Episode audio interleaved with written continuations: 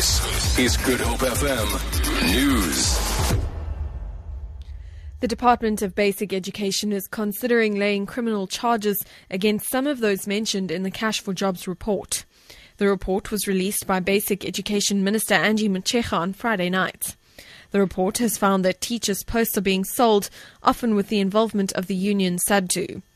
The ministerial team recommended that the department establish a dedicated unit to receive complaints. Department spokesperson Elijah Mhlanga says though the names of the implicated parties are known by the department, they were not mentioned in the report. We have found that there's a good number of cases that warrant further investigations. We intend taking those cases to court. Mm-hmm. The Department of Justice has been part of the investigations to assist the forensic team to put together good, credible, tangible evidence which can pass in court.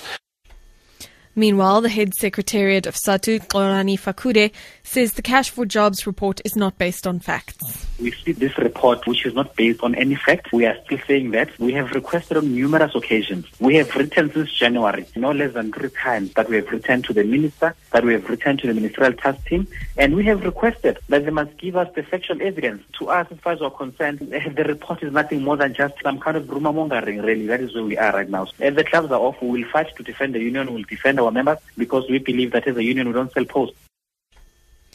Government says it has no plans to cancel penalties against major sporting bodies in the foreseeable future. The Sports Department says in a statement the Eminent Persons Group on Transformation in Sport will instead work with federations to address shortcomings and make recommendations to Sports Minister Fikile Mbalula. Mbalula announced last month that he had revoked the privileges of Athletics South Africa, Cricket South Africa, Netball South Africa, and the South African Rugby Union to host or bid to stage major international events. He met the boards of ASA, CSA, NSA, SARU, and the SA Football Association in Pretoria late yesterday. Government is going ahead with plans to impose limits on farm sizes to free up land to hand over to black people.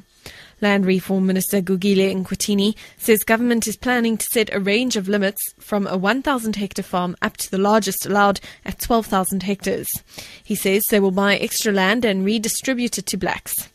Economists and farming groups have said the proposals could hit investment and production at a time when South Africa is emerging from a major drought. And Mexico has approved the extradition of drug lord Joaquin El Chapo Guzman to the United States after receiving guarantees he won't face the death penalty. His lawyers say they will file a petition which could delay the extradition.